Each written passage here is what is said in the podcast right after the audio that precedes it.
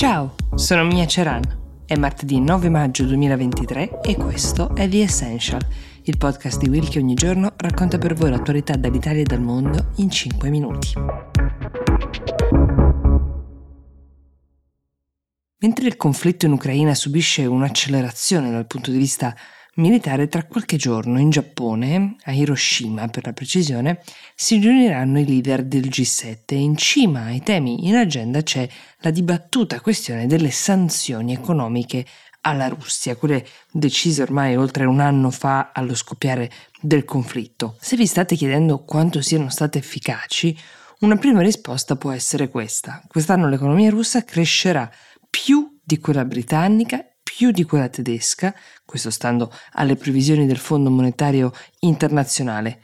In breve, la Russia, colpita dall'Occidente intero, riuscirà comunque a superare almeno quattro di quei paesi del G7 che hanno cercato di colpire Vladimir Putin sulle finanze, prima ancora che sul campo. Per dare un'idea di quanto si sia lontani dalle ambizioni iniziali, il Fondo Monetario stimava che l'economia russa sarebbe caduta dell'8,5% nel 2022 e invece il segno davanti alla sua crescita è il segno più.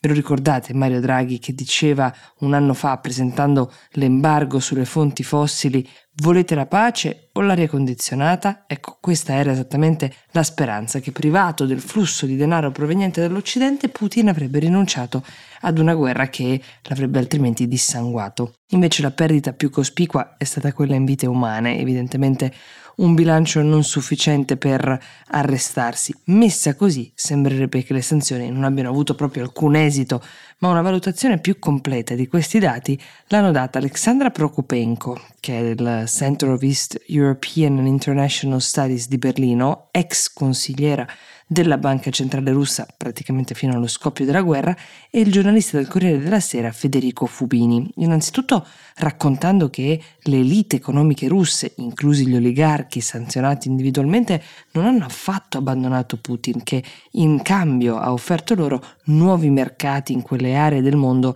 che non erano interessate a schierarsi e quindi a sanzionare il paese. Cina India, Malesia, Singapore hanno intensificato gli acquisti di petrolio russo mentre era bandito in Europa poi ci sono dei paesi che stanno a loro volta arricchendosi, facendo sostanzialmente da tramite per conto della Russia con tutti i paesi da cui la Russia ha bisogno di acquistare qualcosa ma che tecnicamente per le sanzioni non possono vendere. Sono la Turchia, gli Emirati Arabi Uniti, il Kazakistan, l'Armenia e altre ex repubbliche sovietiche che sono diventate a tutti gli effetti appunto degli intermediari in grado di acquistare tutto dagli smartphone a componenti che servono per droni e altre tecnologie usate anche per fini bellici. Nei primi mesi della guerra le importazioni russe erano effettivamente crollate, meno 43%, ma già a novembre 2022 erano tornate ai livelli simili di quelli prebellici.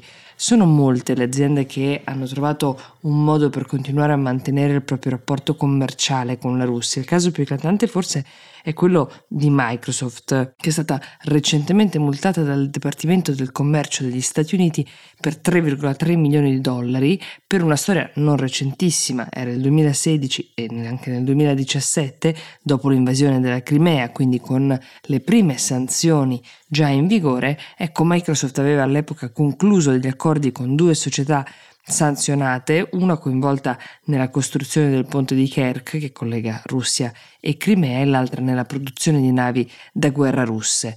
La sentenza è arrivata recentemente, la colpa è meno recente, però la condanna è invece di questi giorni. Più recentemente invece è uscita la notizia che l'italiana Danieli, una società che fornisce macchine di precisione per la produzione di acciaio, aveva annunciato in realtà il ritiro totale delle operazioni in Russia mentre ha fornito a quanto pare solo dieci giorni fa la tecnologia per la produzione di acciaio al conglomerato russo Severstal che produce sottomarini, navi da guerra e veicoli blindati, tra le altre cose. La Danieli fa sapere che non c'è stato niente di illecito nel suo operato, che non è oggetto di alcuna sanzione legale, il che dà l'idea di come possano essere ancora in piedi molti rapporti di natura commerciali nonostante formalmente esistano le sanzioni.